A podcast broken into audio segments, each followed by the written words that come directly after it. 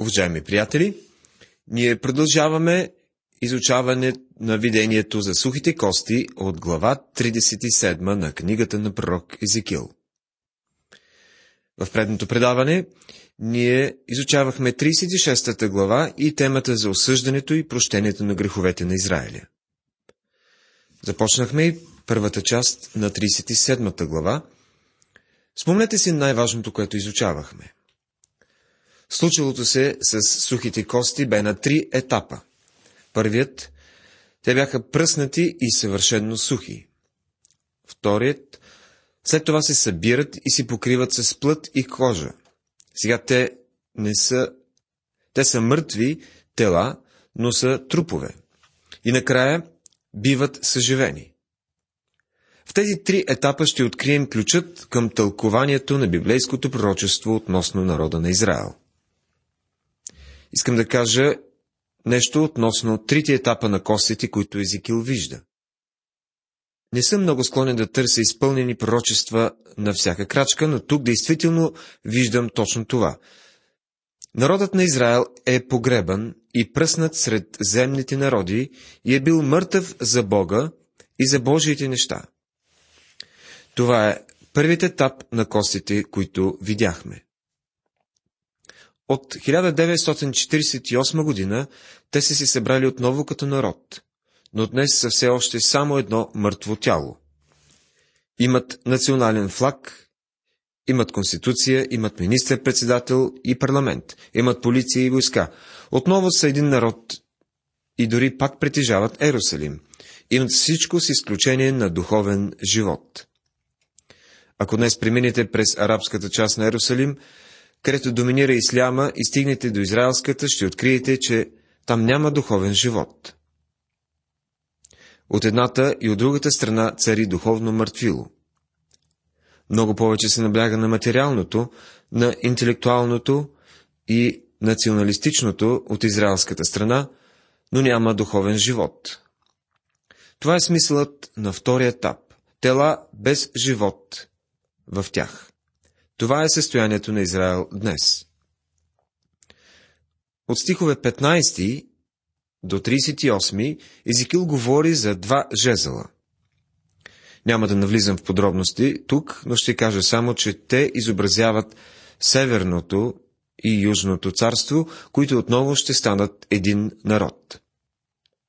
Това означава, че не бива да има 10 изгубени Израили племена, както някои смятат те отново ще бъдат един народ. И ще ги направя един народ в земята, върху Израилевите планини.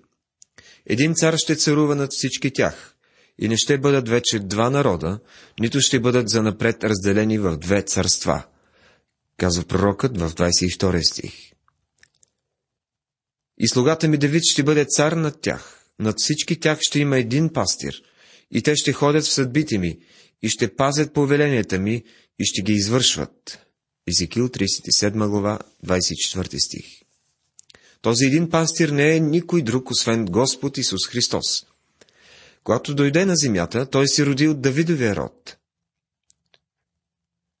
Ако прочетете първата глава на Евангелието от Матея и първата и втората на Евангелието от Лука, и двамата евангелисти старателно посочват, че Исус идва от рода на Давид. Онзи, който идва от Давидовия род, е пастирът, който ще царува над тях. Някои вярват, че Бог ще възкреси Давид, за да царува над Израел през хилядогодишното царство или през вечното царство, което следва непосредствено след хилядогодишното царство. Едни коментатори казват, че Давид ще царува по време на милениума, други смятат, че това ще стане през вечното царство. При това ще направя с тях завет на мир, който ще бъде вечен завет с тях, и като ги настаня, ще ги умножа и ще положа светилището си сред тях до века. И скините ми ще бъде сред тях, и аз ще бъда техен Бог, и те ще бъдат мои люди. Тогава народите ще познаят, че аз, Господ, освещавам Израиля, когато светилището ми бъде сред тях до века. Глава 37, 26 до 28 стихове. Това предстои да се изпълни. Все още не е станало. Казва се, когато светилището ми ще бъде сред тях до века. Ще има храм по време на хилядогодишното царство, както и вечен храм тук на земята. В книгата Откровение, където се говори за това, че няма храм, се има предвид новият Ерусалим, където ще се намира църквата, а вечният дом на Израилевите чеда ще бъде на земята и Божият храм ще бъде сред тях.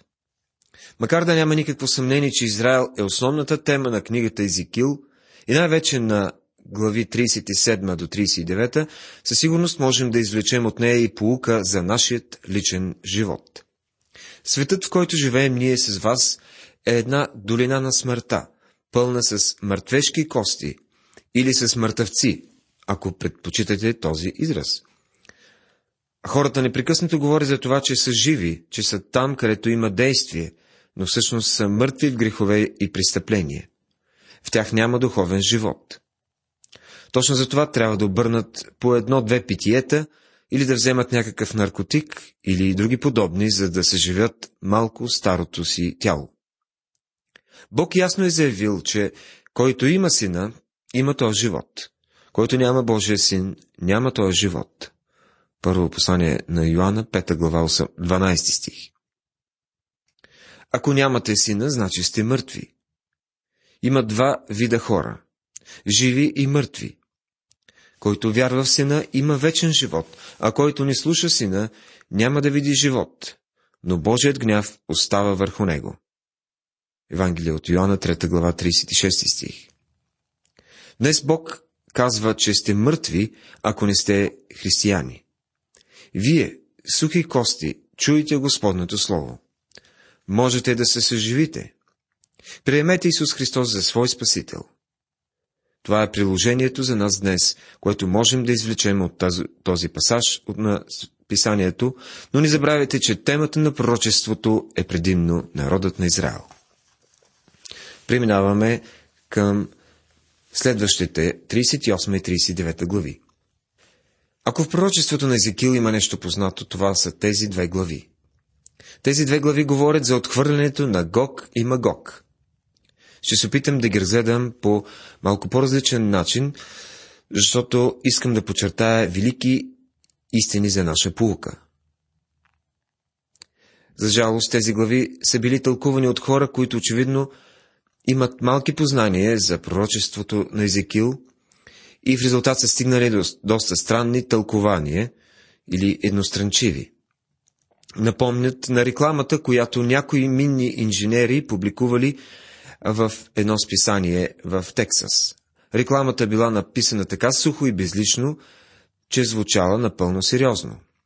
Цитирам, Търсят се мъже за работа с ядрени изотопи, молекулярно-реактивни броячи и трифазни циклотронни уранови фотосинтезатори. Не се изисква стаж. Край на цитата. Така е да се опитваме да тълкуваме Езекил, без да знаем за какво става дума в цялата книга и излиза смешно, както горе споменатата обява. В 37 глава видяхме, че Бог има определена цел за Израел в бъдещето и настоящите две глави се занимават именно с тази тема.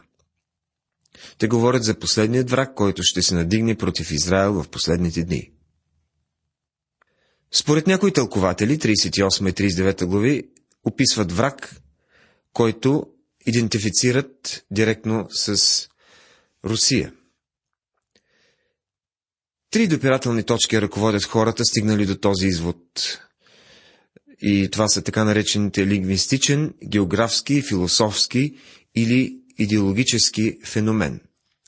Но има и други тълкователи, които смятат, че това е някой от северните на Израел народи, като царете на Сирия, например. Други смятат, че това е бил Антиох Епифан във втори век преди Христа. Те смятат, че пророчествата са се сбъднали в еврейската религиозна общност от онова време. Едва ли е много полезно да хвърляме толкова много сили и да изясняваме кои точно са Гог и Магог. Трябва ясно да отбележим това, че Господ е против него и трябва да му бъде съобщено съвършенно ясно и категорично. Нека да се спрем на лингвистичния феномен. И Господното Слово дойде към мене и рече, Сине човешки, насочи лицето си към Гога, в земята на Магога, княза на Рох, Рос, Мусох и Товал, и пророкувай против него, като речеш. 38 глава, 1 и 2 стихове. Гог е дума за управляващ, което означава покрив, което ще рече човекът на върха. Няма по-точна дума за диктатор от Гог. Ако този човек не е на върха, значи не е диктатор, а ако не е на върха, значи е... А ако е на върха, значи е диктатор. Магог означава глава. Еврейската дума Рош означава глава. Някои са се опитали да разглеждат Рош като собствено име в книгата Изикил и да обозначават обитателите на древните скити, от които някои северни народи са получили името си. Нека да кажем нещо и за географският феномен. Вторият елемент, който ни насочва, е географският. Тук се споменават и народите, които ще се съюзят с този северен народ през последните дни. Цитират се Гомера и всичките му пълчища. Дума на Тагорма от най-далечните страни на север и всичките му пълчища и много народи с тебе. Езикил 38 глава 6 стих. Най-далечните страни на север ни посочва географското разположение. В стих 15 четем Ще дойдеш от мястото си, от най-далечните страни на север. А в 39 глава, 2 стих, пак се споменава същото географско положение, като те възведа от най-далечните страни на север.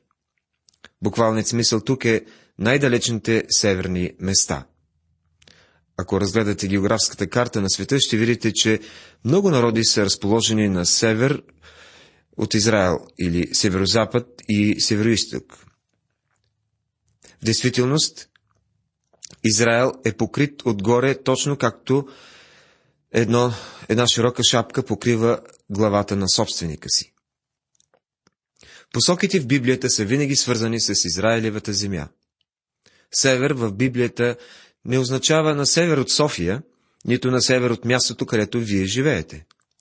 В Библията на север означава северно от Израел. Юг пък означава на юг от Израел. Запад е на запад от Израилевата земя, а изток е на изток от Израилевата земя. С други думи, Израел е географският център на земята в Божието Слово. Философски феномен или идеологически феномен помага ни да идентифицираме Гог. Така казва Господ Йова. Ето аз съм против тебе, Гоге, княже на Рос, Мусох и Товал. 38 глава 3 стих. Странни думи. Неколкократно в книгата на Езекил Бог заявява, че е против определени народи. Казва го за Вавилон, за Египет и за народите, които са били против неговия народ и лично против него. А ето тук виждаме един народ, който ще се надигне през последните дни против Бога. Знаем, че този народ ще бъде против Бога, защото сам Бог казва Аз съм против тебе. Това прави този народ различен от останалите, защото Бог изговаря тежки думи против вече съществуващи народи, които ясно се показвали враждебност към него. А този народ, за който става дума тук, дори не съществува, когато Изикил изговаря пророчеството. Но Бог казва, че още преди да се появи, той е против него. Ние бяхме свидетели на атеистично поколение и атеистични философии, които се зараждаха в някои страни от изтока. Политическата платформа на тези страни почиваше на предпоставката, че няма Бог. И това е нещо ново в човешката история. Такава твърда позиция на атеизъм. Някой може да си помисли, ами езическите народи от миналото. Нима те не са били атеистични? Не, те са били политеистични. Вярвали са в много богове. В началото хората са се отклонили, но не са станали атеисти. Причината да не станат атеисти е лесно разбираема. Били са твърде близо до зората на откровението. В край на краищата в нити на Ной не е имало атеисти. Не това е бил проблемът на човечеството в онези дни. Проблемът бе, че те бяха изпаднали в грях и са се покланяли на много богове. Всички велики народи от миналото са били политеистични. И съдът, който Бог произнася в тази книга, е срещу такива политеистични народи.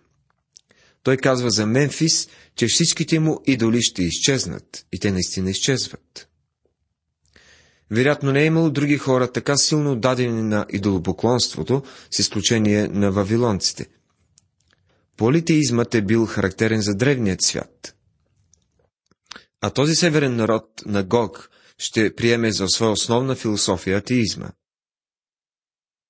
Бог не е дал заповед против атеизма в началото, но затова пък даде първите две заповеди срещу политеизма и казва да нямаш други богове освен мене.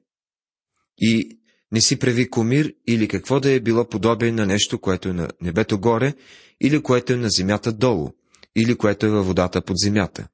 Изход, 20 глава, 3 и 4 стихове. Така че имаме две заповеди срещу политеизма, но нито една срещу атеизма. Когато стигнем до времето на Давид, виждаме как атеизма започва да се помръква.